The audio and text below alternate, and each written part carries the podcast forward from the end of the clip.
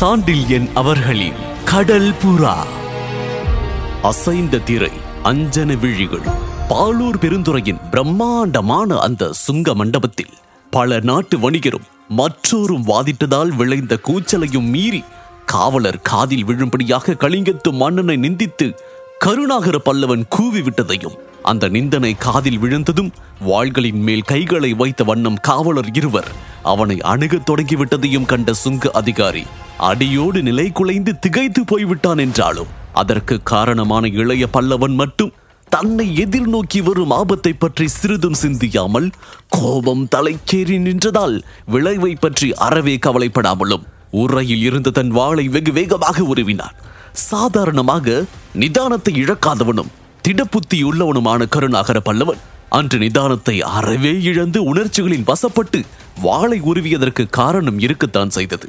சுங்க அதிகாரி கூறிய விவரங்கள் அப்பொழுது அவன் புத்தியில் வளம் வந்து வந்து இளமையின் வேகத்தால் ஏற்பட்ட அவன் உணர்ச்சிகளை மேலும் மேலும் கொந்தளிக்கவே செய்தன. அந்த கொந்தளிப்பின் விளைவு அவன் வீர வதனத்தில் இரத்த குழம்பை பாய்ச்சி செக்க செவேல் என்று அடித்திருந்ததாலும் அவன் அணிந்திருந்த அங்கி பழுப்பு நிறம் வாய்ந்திருந்ததாலும் சுங்க சாவடியின் பல இடங்களில் சுடர்விட்டு பழுப்பு கட்டைகளோடும் சிவப்பு ஜுவாலைகளோடும் நின்ற தீப்பந்தங்களைப் போலவே கருணாகர பல்லவனும் அந்த பெரும் மண்டபத்தில் நின்றார் பிற்காலத்தில் கலிங்கத்தின் பல பகுதிகளை கொளுத்துவிட்டு அந்த இளைய பல்லவனுக்கு மட்டும் வாய்ப்பு இருந்திருந்தால் அந்த பெரும் பணி சித்ரா பௌர்ணமியின் அந்த இரவிலேயே நடந்திருக்கும். அத்தனை கோபத்தை கிளறி உணர்ச்சிகளை கொந்தளிக்க செய்துவிட்ட செய்திகளை கருணாகர பல்லவனின் செவிகளில் பாய்ச்சியிருந்தான் சுங்க அதிகாரி. இளைய பல்லவனின் இயற்கை குணத்தை மட்டும் சுங்க அதிகாரி முன்கூட்டி உணர்ந்திருந்தாள். தன்னந்தனியே வந்திருக்கும் ஒரு இளைஞன் ஆபத்தை விளைவிக்கக்கூடிய செயல்களில் அத்துமீறி இறங்க மாட்டான் என்ற அசற்று நம்பிக்கை மட்டும் அவனுக்கு இருந்திராவிட்டால் கலிங்கத்தில் ஊழியம் புரிந்தாலும் தமிழனாக பிறக்கும் பாக்கியத்தை செய்திராவிட்டாலும் அவன் வாயை திறந்தே இருக்க மாட்டான். ஆனால் பல்லவ முத்திரையோடு கூடிய மோதிரத்தை இளைய பல்லவன் கரத்தில் பார்த்தவுடன் தமிழக அரச குடும்பத்தை சேர்ந்தவ ஒருவனை நாசமாக விடக்கூடாது. எப்படியும் காப்பாற்றிய தீர வேண்டும் என்ற நல்லெண்ணத்திலேயே அவன் இளைய பல்லவனை தனியாக அழைத்து சென்று பாலூரில் உள்ள நிலையை மெல்ல மெல்ல விவரித்தார்.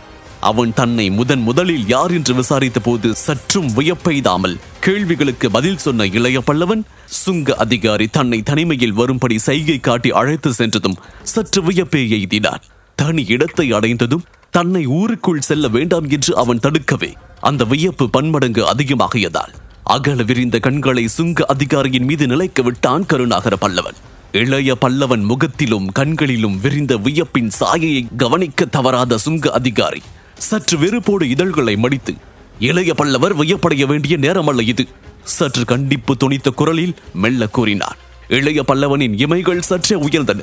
கூர் விழிகள் சுங்க அதிகாரியை நன்றாக ஊடுருவி பார்த்தன. பிறகு அவன் இதழ்களில் இருந்து உதிர்ந்த சொற்களில் ஏளனமும் துணித்தன. வியப்பை விதைத்தவர் தாங்கள்? விதைத்த பின் விளைவை எப்படி தடுக்க முடியும்? என்று ஏதோ தத்துவ வினாவை விடுப்பவன் போல் கேட்டான் கருணாகர பல்லவன். பல்லவனின் அந்த பதில் மிகவும் விசித்திரமாயிருந்ததால் சுங்க அதிகாரியின் முகத்திலும் வியப்புக்குறி லேசாக படரவே அவனும் திரும்பி கேட்டான். என்ன? வியப்புக்கு வித்திட்டவன் நானா? என்று. சந்தேகம் என்ன தாங்கள் தான் இங்கு தனிமையில் வரும்படி என அழைத்தீர்கள்? என்று வினவினான் கருணாகர பல்லவன். ஆமாம் அதில் வியப்புக்கு இடமெங்கே இருக்கின்றது என்று கூவினான் சுங்க அதிகாரி. பூமுகாரிலிருந்து மரக்களத்தில் வருகின்றேன் அதுவும் அரசாங்க அலுவலாக பாலூர் பெருதுறையில் இறங்குகின்றேன். சுங்க சாவடியில் சோதனைக்கு இடமில்லாமல் செல்ல என் முத்திரை மோதிரத்தையும் காட்டுகின்றேன். உடனே தாங்கள் என்னை செல்ல அனுமதித்திருக்க வேண்டும். அதுதான் நியாயமாக நடக்கக்கூடியது ஆனால் அனுமதிக்கவில்லை. தனிமையில் பேச அழைக்கின்றீர்கள்? மற்ற சுங்க அதிகாரிகளுக்கு எட்டா கையாக இருக்கும் இந்த இடத்திற்கு அழைத்து வருகின்றீர்கள். அது மட்டுமல்ல ஊருக்குள் செல்ல விரும்பும் என்னை தடையும் செய்கின்றீர்கள். இத்தனைக்கும் வியப்படையாமல் எந்த மனிதனால் இருக்க முடியும்? என்று கேட்டான் கருணாகர பல்லவன். சற்றே இகழ்ச்சியோடு இலை நகை கூட்டி சுங்க அதிகாரி தன் இதழ்களை சிறிது ஒரு புறம் இழுத்து தனக்கும் இகழ்ச்சி முறுவல் கூட்ட முடியும் என்பதை நிரூபித்தான். பேச்சிலும் தான் இளைய பல்லவனுக்கு சோட இல்லை என்பதை காட்டத் தொடங்கி. ஆம், நீங்கள் சொல்வதிலும் பொருள் இருக்கின்றது. வியப்புக்கும் இடம் இருக்கத்தான் செய்கின்றது என்று கூறி வியப்புக்கும் என்ற சொல்லில் கடைசி உம்மை சற்று அழுத்தியும் உச்சரித்தான். வியப்புக்கும் என்றால் வேறு உணர்ச்சிக்கும் இடம் இருக்கின்றது என்கின்றீரா என்று வினாவினான் இளைய பல்லவன். ஆம் தங்கள் நிலையில் நான் இருந்திருந்தால் வியப்புக்கு இடமளிக்க மாட்டேன். வேறு எதற்கு இடமளிப்பீர்? எச்சரிக்கைக்கு எதை பற்றி எச்சரிக்கை? தங்கள் உயிரை பற்றி. இதை கேட்டதும் இளைய பல்லவன் அதிர்ச்சி அடைந்து விடுவான் என்று சுங்க அதிகாரி எதிர்பார்த்திருந்ததால் அவன் ஏமாந்தே போனான். கருணாகரனின் விழிகள் மேலும் வியப்பின் சாயையே படர்ந்தது. அந்த வியப்பு குரலிலும் துணிக்க கேட்டான் அரசாங்க அலுவலாக வந்திருக்கின்றேன். இதோ இந்த பையில் சோழ மன்னனின் ஆஞ்ஞா பத்திரம் இருக்கின்றது. நான் அரசாங்க தூதன். என்னை காப்பாற்றுவது கலிங்கத்து மன்னனின் கடமை. அப்படி இருக்க என் உயிருக்கு என்ன ஆபத்து நேரிட முடியும்? என்று. முதலில் உயிருக்கு ஆபத்து நேரிடாது. என்று பணிவோடு ஒப்புக்கொண்ட சுங்க அதிகாரியின் குரலில் ஏளனம் ஒலித்தது. பின்னால் ஏற்படுமா? இளைய பல்லவன் சற்று நிதானத்தை கைவிட்டு கேட்டான் இந்த கேள்வியை. ஆமா முதலில் சிறையில் தான் தள்ளுவார்கள். பிறகு சமயம் பார்த்து என்று வாசகத்தை முடிக்காமல் விட்ட சுங்க அதிகாரி கழுத்தில் தன் கையை வைத்து சரள் என்று குறுக்கி இழுத்து முடிவு என்ன என்பதை அடையாளத்தாள் காட்டினார் இளைய பல்லவன் முகத்தில் இருந்த வியப்போடு மெல்ல மெல்ல கோபமும் கலந்து கொள்ளவே இளைய பல்லவனான என்னையுமா சிறையில் தள்ளுவார்கள்? என்று சற்று சீற்றத்தோടെ கேட்டார் தங்களைத்தான் முக்கியமாக தள்ளுவார்கள் என்று பதில் சொன்னான் சுங்க அதிகாரி. வீர ராஜேந்திர சோழ தேவரின் ஆங்கியா பத்திரத்தை வைத்திருக்கும் என்னையா? இம்முறை கேள்வியில் கோபம் பூரணமாக ஒழித்தது அந்த ஆங்கியா பத்திரம் தான் தங்களுக்கு யமன் என்றான் சுங்க அதிகாரி. என்ன உளறுகின்றீர்? கலிங்கத்துக்கு அமைதியை அளிக்கும் சாசனம் அது என்றான் இளைய பல்லவன். ஆனால் அந்த சாசனம் கலிங்கத்தின் துறைமுகங்களை சோழர்கள் ஆதிக்கத்திற்குள் கொண்டு வரும் நோக்கமுடையது என்றான் சுங்க அதிகாரி இதை கேட்டதும் கருணாகர பல்லவன் திக் பிரமை பிடித்து நின்றார் மிகவும் ரகசியமாக தன்னிடம் வீர ராஜேந்திர சோழ தேவர் அளித்த ஆஞ்ஞா பத்திரத்தில் அடங்கிய விவரங்கள். கலிங்கத்தின் ஒரு மூலையில் உள்ள பாலூர் துறைமுகத்தின் சாதாரண ஒரு சுங்க அதிகாரிக்கு தெரிந்திருப்பதை அறிந்ததும் மீண்டும் சொல்ல ஒன்னா வியப்பின் வசப்பட்டு கையை கூட அசைக்காமல் நிலைத்து நின்றுவிட்ட இளைய பல்லவனை நோக்கி சுங்க அதிகாரி மீண்டும் வியப்பையே அடைகின்றீர்கள் இளைய பல்லவரே. அதற்கு நேரமில்லை. எச்சரிக்கைக்குத்தான் நேரம் என்று ஆரம்பத்திலேயே சொன்னேன். என்று ஏளனத்தோடு கூறிவிட்டு பிறகு குரலை தனித்துக் கொண்டு மேலும் சொன்னார் இளைய பல்லவரே கலிங்கத்தின் நிலை தாங்கள் எண்ணி வந்தது போல் இல்லை. வீர ராஜேந்திர சோழ தேவர் கலிங்கத்தோடு சமாதானத்தையே விரும்பலாம். ஆனால் தென் கலிங்கத்து மன்னன் பீமனோ வடகலிங்கத்து மன்னன் அனந்தவர்மனோ சோழ நாட்டோடு சமாதானத்தை விரும்பவில்லை. சென்ற ஆண்டில் கூடல் சங்கமத்திலும் அதற்கு முன்பு கொப்பத்திலும் நடந்த போர்களை கலிங்கத்து மன்னர்கள் இன்னும் மறக்கவில்லை. படைகளை அணிவகுப்பதிலும் நடத்துவதிலும் இணையற்றவர் என்று பாரதம் புகழும் மேலை சாளுக்கிய சோமேஸ்வர மாமன்னரையே முறியடித்த சோழ மன்னர்களின் பெரும் பலத்தை கண்டும் சோழ சாம்ராஜ்யம் மேற்கொண்டு விரிவடைந்து கொண்டே கலிங்கத்தின் வாசலுக்கு வந்துவிட்டதை பார்த்தோம். கலிங்கம் திகிலடைந்திருக்கின்றது.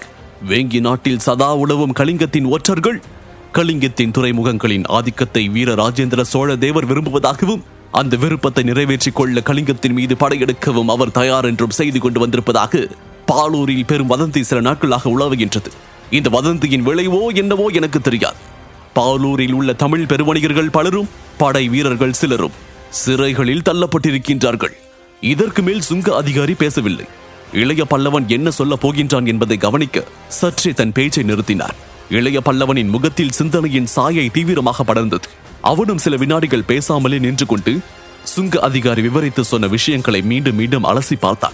முதலாம் ராஜேந்திர சோழ தேவர் கங்கை கொள்ள பெரும் படையனுப்பிய காலத்துக்கு முன்பிருந்தே சோழ நாட்டோடு பகைமையும் சாளுக்கியர்களோடு தோழமையும் பாராட்டிய கலிங்க நாடு திடீரென்று தம்மோடு சமாதானத்துக்கு இசையும் என்று வீரராஜேந்திர சோழ தேவர் எப்படி எண்ணினார்? கொப்பத்தில் ராஜாதி ராஜனாலும் இளவரசன் இரண்டாவது ராஜேந்திரனாலும் கூடல் சங்கமத்தில் இரண்டாவது ராஜேந்திரனாலும் அவருடைய மகன் ராஜ மகேந்திரனாலும் சாளுக்கியர்கள் அடைந்த பெரும் தோல்விகளுக்கு பிறகு கலிங்கம் கலங்குவது இயற்கைதானே என்று தன்னை தானே கேட்டுக்கொண்ட கருணாகர பல்லவன் இருப்பினும் போர்களை விட சமாதானம் சிறந்ததல்லவா? சில துறைமுகங்களை கலிங்கம் விட்டு கொடுத்தால்தான் என்ன? போர்களை நிறுத்தலாம். மக்கள் மாள மாட்டார்கள் என்று மனத்திற்குள் சொல்லிக் கொண்டான். அவன் மனதில் ஓடிய எண்ணங்களை சுங்க அதிகாரி புரிந்து கொண்டிருக்க வேண்டும். ஆகவே அவன் இளைய பல்லவரே கலிங்கத்தின் துறைமுகங்களை அதுவும். முக்கியமாக இந்த பாலூர் பெருந்துறையை சோழ மன்னர் விரும்பும் காரணம் கலிங்க மன்னர்களுக்கு நன்றாக தெரியும் என்றான். என்ன காரணம்? என்று வினவினான் இளைய பல்லவன். புகாரும் புதுவையும் சோழகுல வள்ளியும் கொர்க்கையும் தமிழகத்தின் பெரு துறைமுகங்கள் தான். ஆனால் அவற்றை விட சிறந்தது இந்த பாலூர் துறைமுகம் என்று சுட்டி காட்டினான் சுங்க அதிகாரி. எப்படி? சுங்க அதிகாரி மிகுந்த அமைதியோடு சொன்னான் இது சொர்ண பூமியின் திறவுகோள் என்று கருணாகர பல்லவன் புரிந்து கொண்டு புரிந்து கொள்ளாதவன் போல் கேட்டான். சொர்ண பூமியின் திறவுகோளா? என்று. ஆம் இளைய பல்லவரே. வைரமும் வைடூரியமும் பதிக்கப்பெற்ற மணிக்கதவுகள் உள்ள கடாரத்துக்கும் தங்கம் மண்ணிலே குழித்து கிடக்கும் சுவர்ண தீவுக்கும் இந்த பாலூர் பெருந்துறை தான் திறவுகோள். இந்த துறைமுகத்தில் இருந்துதான் வசதியான காற்று தென்கிழக்கு நோக்கி அடிக்கின்றது. புகாரில் இருந்தும் புதுவையிலிருந்தும் கூட செல்லலாம். ஆனால் அந்த பிராந்தியங்களில் சில சமயங்களில் அடிக்கும் பெரும் காற்றுகள் கப்பல்களை திசை மாற செய்திருக்கின்றன. மூழ்கிய கப்பல்களின் எண்ணிக்கையும் அதிகம். ஆனால் பாலூர் பெருந்துறையிலிருந்து தென்கிழக்கில் சென்றால் எந்த ஆபத்தும் இல்லை. ஆகவே இந்த பாலூர் பெருந்துறையை உடைய நாடு தென்கிழக்கு நாடுகளின் வாணிபத்தின் முழு பலனையும் அடையும் கடாரத்தை வெற்றி கொண்டு மரகத தோரணத்தையும் ஆபரண வாயிலையும் கொண்டு வந்தும் முதலாம் ராஜேந்திரரின் கடற்படை இங்கிருந்துதான் கிளம்பியது. இதையெல்லாம் கலைஞர்கள் அறிவார்கள். ஆகவே உயிரை கொடுத்தாலும் வாலிபம் கொழிக்கும் இந்த பெருந்துறையை கொடுக்க மாட்டார்கள். என்று பதில் சொன்னான் சுங்க அதிகாரி.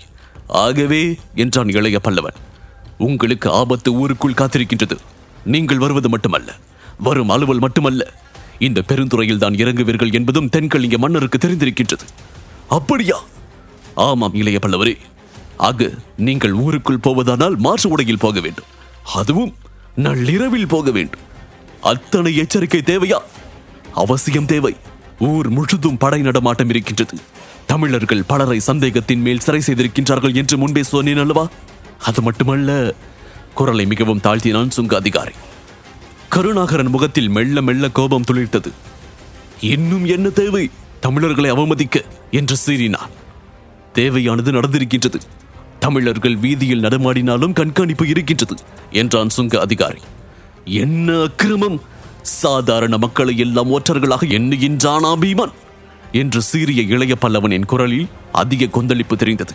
அந்த கொந்தளிப்பை கவனிக்காத சுங்க அதிகாரி மேலும் தன் சாமர்த்தியத்தை காட்டி அது மட்டுமல்ல என்று ஆரம்பித்தான். எது மட்டுமல்ல என்று மீண்டும் சீறினான் இளைய பல்லவன். இரவில் தமிழர் யாரும் ஊரில் நடமாட அனுமதிக்கப்படுவதில்லை. அது மட்டுமல்ல இந்த அது மட்டுமல்ல பெரும் கசப்பாக இருந்ததால் முகத்தை சுழித்தான் கருணாகர பல்லவன். ஒவ்வொன்றாக சொல்ல வேண்டாம். முழுவதையும் ஒரே அடியாக சொல்லி தொலையும். என்று எரிந்து விழுந்தான். அந்த முக சுழிப்பையும் எரிச்சலையும் கொந்தளிப்பாக அடிக்க பெரும் கொள்ளியை இளைய பல்லவன் உணர்ச்சிகளில் செருகினான் சுங்க அதிகாரி. அது மட்டுமல்ல இளைய பல்லவரே சோழ வம்ச இளவலும் நேற்று சிறை செய்யப்பட்டிருக்கின்றார் என்று அக்கம் பக்கம் பார்த்து மிக மெதுவான குரலில் கூறினார். யாரது? எரிமலை குமரும் குரலில் எழுந்த இளைய பல்லவனின் கேள்வி. அம்மாங்கா தேவியின் மகன் ராஜராஜ நரேந்திரன் செல்வன். என்றான் சுங்க அதிகாரி. எரிமலை திடீரென்று வெடித்தது. அத்தனை துணிவா கலிங்கத்து பீமனுக்கு! என்று கோபம் கொந்தளிக்க. குரலில் கனல் பொறிகள் சிதறை கூவினான் கருணாகர பல்லவன். அதை கேட்டு திகைத்து போன சுங்க அதிகாரி சுயநிலை அடையும் முன்பாக வாழ் தாங்கிய காவல் வீரர் இருவர் இளைய பல்லவனை அணுகிவிட்டதால் மேற்கொண்டு என்ன செய்வது என்பதை அறியாமல் தத்தளித்தான் சுங்க அதிகாரி. நிதானத்தை தான் இழந்து விட்டதால் நிலைமை மீறிவிட்டதை உணர்ந்த கருணாகர பல்லவன் மின்னல் வேகத்தில் தன் வாளை உருவி காவல் வீரர் இருவரின் வாள்களையும் சரேல் என்று தடுத்தான். அதே நேரத்தில் கச்சையில் வயிற்றுக்கு நேரே இருந்த தன் குருவாளை எடுத்து ஒரு காவலன் வயிற்றில் பாய்ச்சிக் கொண்டே அகலமான தன் பெருவாளை மற்றொரு வீரன் கழுத்தில் பாய்ச்சினான். மின்னல் வேகத்தில் நிகழ்ந்துவிட்ட அந்த விபரீதத்தாலும் காவல் இருவர் திடீரென்று தரையில் சாய்ந்து விட்டதாலும் அடுத்த வினாடி அந்த பெரும் சுங்க மண்டபம் அமளி துமளிப்பட்டது. கண்ணிமைக்கும் நேரத்தில் இரு காவல் வீரரையும் வானுலகுக்கு அனுப்பிய கருணாகர பல்லவனை சூழ மற்றும் சில வீரர் விரைந்தாலும் அவர்கள் சூழ்வதற்கு முன்பே வணிகர்களிடம் அச்சம் ஏற்பட்டு அவர்களை சரக்குகளை காப்பாற்ற பெரும் கோஷத்தை கிளப்பி அங்குமிங்கும் ஓடியதால் காவலர் வணிகர் அடிமைகள் இவர்கள் கலந்து போய்விட்டதாலும் இந்த குழப்பத்தில் ஓரிரு பந்தங்களும் தலைகளிலிருந்து கீழே விழுந்து விட்டதாலும் நிலைமையை நன்றாக பயன்படுத்திக் கொண்ட கருணாகரன் திடீரென்று வர்த்தகர்களுக்கு இடையே பதுங்கி மறைந்து ஓரமாக ஒதுங்கி ஒதுங்கி வெளியே வந்து தன் புறவியை அவிழ்த்து ஏற போனவனை கையை பிடித்து தடுத்த சுங்க அதிகாரி. வேண்டாம் புறவியை நான் பார்த்துக் கொள்கின்றேன். இப்படி வாருங்கள் என்று சுங்க சாவடியின் மறைவிடம் ஒன்றுக்கு அழைத்து சென்று இந்தாருங்கள் இந்த மேலங்கையால் உங்களை நன்றாக மறைத்துக் கொள்ளுங்கள். இது அராபியர் உடை. தலையிலிருந்து கால் வரைக்கும் மறைக்கும். அது போகும் அரேபிய வணிகர் கூட்டத்தோடு கலந்து ஊருக்குள் நுழையுங்கள். நுழைந்ததும் வெளிநாட்டு வணிகர் தங்கும் பெரும் வீதிக்குள் சென்றால் அங்கு தங்க இடமும் இருக்கின்றது. தமிழரை அந்த இடத்தில் யாரும் தேடவும் மாட்டார்கள். அங்கு இருங்கள் பிறகு சந்திக்கின்றேன் என்று கூறிவிட்டு அரபியர் அங்கேயொன்றையும் அழித்துக் கொண்டு பழையபடி சுங்க சாவடி இருந்த கட்டிடத்திற்குள் நுழைந்தார். சுங்க அதிகாரியின் சொற்களை நன்றாக மனத்தில் பதித்துக் கொண்ட கருணாகர பல்லவன் அடுத்த வினாடி அங்கு நிற்காமல் பாலூர் பெருந்துறையின் கோட்டை வாயிலுக்கு செல்லும் அராபியர் கூட்டங்களோடு கலந்து சென்றார் கோட்டை காவலர் ஒவ்வொருவரையும் தனிப்பட பரிசோதனை செய்தே உள்ளே அனுமதித்தார்கள். கருணாகர பல்லவன் வாயிலை அணுகியதும் திடீரென்று தலை கவிழ்ந்து ஏற்கனவே சோதனை செய்யப்பட்ட அரேபிய வணிகன் ஒருவனது மூட்டையை எடுத்துக்கொண்டு அவனை தொடர முற்பட்டான். காவலன் முதலில் அவனை போக அனுமதித்து விட்டாலும் கால்புறத்தில் சற்றே தலை நீட்டிய வாளின் நுனியையும் பார்த்ததும் ஏய் வா இப்படி! என்று அழைத்தான். கருணாகர பல்லவன் திடீரென்று அங்கியை கழற்றி காவலன் முகத்தில் எரிந்ததின்றி அடுத்த வினாடி தன்னை சூழ்ந்து கொண்டு நாலைந்து காவலரை தன் வாழ்வீச்சினால் விலக்கிக் கொண்டு ஓரிருவரை வெட்டி போட்டுவிட்டு அந்த பெரும் துறைமுக நகரின் வீதிகளில் எங்கு போகின்றோம் என்பதை அறியாமல் ஓடினான். அவனை தொடர்ந்து பத்து பதினைந்து காவலரும் விரைந்தனர். பால் என்று காய்ந்து கொண்டிருந்த அந்த வெண்ணிலாவில் பாலூர் பெருநகரத்தின் நடுப்பகுதி வெள்ளை வெளிரென்றும் வீடுகளின் தாழ்வாரங்களில் நிழலடித்தும் பக்க பகுதிகளில் கரையில் என்று இருட்டாகவும் தெரிந்ததால் அந்த நகரம் இருளும் ஒளியும் நன்மையும் தீமையும் கலந்த மனித இதயம் போல் காட்சியளித்தது. வீரர்கள் கண்களில் படாமல் இருள் அடித்த பகுதிகளிலேயே ஓடினாலும் வீரர்கள் அவன் காலடி ஒளியை கொண்டே அவனை துரத்தி சென்றார்கள். எந்த வினாடியிலும் தான் அகப்பட்டுக் கொள்ளலாம் என்பதை கண்டதும் என்ன செய்வது என்பதை அறியாமல் திடீரென்று பக்கத்தில் இருந்த மாளிகை தாழ்வாரத்தில் பதுங்கினார் பிறகு மெல்ல மெல்ல இருளடித்து கிடந்த மாடிக்கூரை பகுதி மீது தொற்றி ஏறவும் தொடங்கினார் அந்த பல அடுக்கு மாளிகையின் சுவர்களில் நீண்டிருந்த கைப்பிடிகளை பிடித்த வண்ணம் அபாய நிலையில் நடந்து நடந்து தொற்றி ஏறி இரண்டாவது அடுக்கின் தாழ்வரையை அடைந்த இளைய பல்லவன் கீழே கருமையோடு தெரிந்த அதல பாதாளத்தையும் தான் பிடித்திருந்த மெல்லிய தாழ்வார சுவரையும் பார்த்து பிடி சிறிது பிசகினாலும் மரணம் நிச்சயம் என்பதை உணர்ந்து கொண்டார் இருப்பினும் மிகுந்த எச்சரிக்கையோடு நடந்து ஒரு மூளைக்கு வந்ததும் அடுத்து ஒரு சாளரம் இருப்பதைக் கண்டு அந்த சாளரத்தை எட்டி பிழித்து வெகு லாவகமாக தன் உடலை அதில் சாய்த்து ஓசைப்படாமல் அங்கிருந்து அறைக்குள் குதித்தான். அறையில் யாரும் இல்லாதது பெரும் ஆறுதலாயிருந்தது இளைய பல்லவனுக்கு. அறையில் இருந்த சிறு விளக்கு கூட மங்களான ஒளியை தான் பரப்பியது. அந்த மங்கலான ஒளியிலிருந்தும் தன்னை காப்பாற்றிக் கொள்ள எண்ணிய கருணாகர பல்லவன் அந்த அறையின் ஓரத்தில் ஒரு திரை இருந்ததை கவனித்து அடிமேல் அடி வைத்து ஓசைப்படாமல் அதை அணுகி அதற்கு பின்னால் ஒளிந்து கொண்டான். எதிர்பாராத விதமாக யாராவது அறைக்குள் வந்தால் தன்னை காத்துக்கொள்ள. வாளை உரையில் போடாமல் கையில் பிடித்த வண்ணம் அசையாமல் திரைமறைவில் நின்றாள். சில நிமிடங்களுக்கெல்லாம் அந்த அறைக்குள் ஒரு உருவம் நுழையத்தான் செய்தது. ஆனால் அதை கண்டதும் இவன் வீரமெல்லாம் எங்கோ பறந்தது. வாள் பிடித்து அவன் கை விளவெழுத்தது உறுதியான அவன் கால்களும் உதறத் தொடங்கின. அந்த உருவம் நுழைந்த சில வினாடிகளுக்குள்ளேயே பெருத்த சங்கடத்தில் சிக்கி திணறினான் அந்த மாவீரன். அவன் உணர்ச்சிகளை அப்படி ஆட்டி வைக்க உள்ளே நுழைந்தது ஒரு பெண் உருவம். ஏதோ பஞ்சின் மேல் நடப்பது போல மெல்ல அடி வைத்து அறையில் நுழைந்தது அந்த மோகன பிம்பம். அதுவும் முன்னாடை களைந்து மறு ஆடை உடுக்க வந்தது. அறைக்குள் நுழைந்ததும் கதவை தாளிட்டு முன்னாடையை மெல்ல மெல்ல களையவும் முற்பட்டாள் அந்த மோகனாங்கி. நெறியினின்றும் சிறிதும் பிறழாத குளத்தில் வந்த இளைய பல்லவன் தன் கண்களை இறுக மூடிக்கொண்டார். பயத்தால் திரை சீலையை சிறிது இறுக்கியும் பிடித்தார் அப்படி அவன் பிடித்ததால் அசைந்த அந்த திரை சீலையை அந்த ஏந்திழையின் அஞ்சன விழிகள் திடீரென்று ஏறெடுத்து நோக்கின. இதன் தொடர்ச்சியை எத்தனை படைக்கலங்கள் இதில் தொடர்ந்து கேட்கலாம். இந்த பாட்காஸ்டை உங்களுக்காக வழங்கிய நான் டிஜே முருகா. சோஷியல் மீடியாவில் என்னை ஃபைண்ட் செய்ய. Facebook handle Murugan dot radio மற்றும் Instagram handle Murugan dot DJ இந்த பாட்காஸ்ட் உங்களுக்கு பிடித்திருந்தா சவுத் ரேடியோஸ் மொபைல் ஆப்ல ஃபைவ் ஸ்டார் ரேட்டிங் கொடுங்க. உங்களின் பேராதரவிற்கு மனமார்ந்த நன்றிகள். மீண்டும் சந்திப்போம்.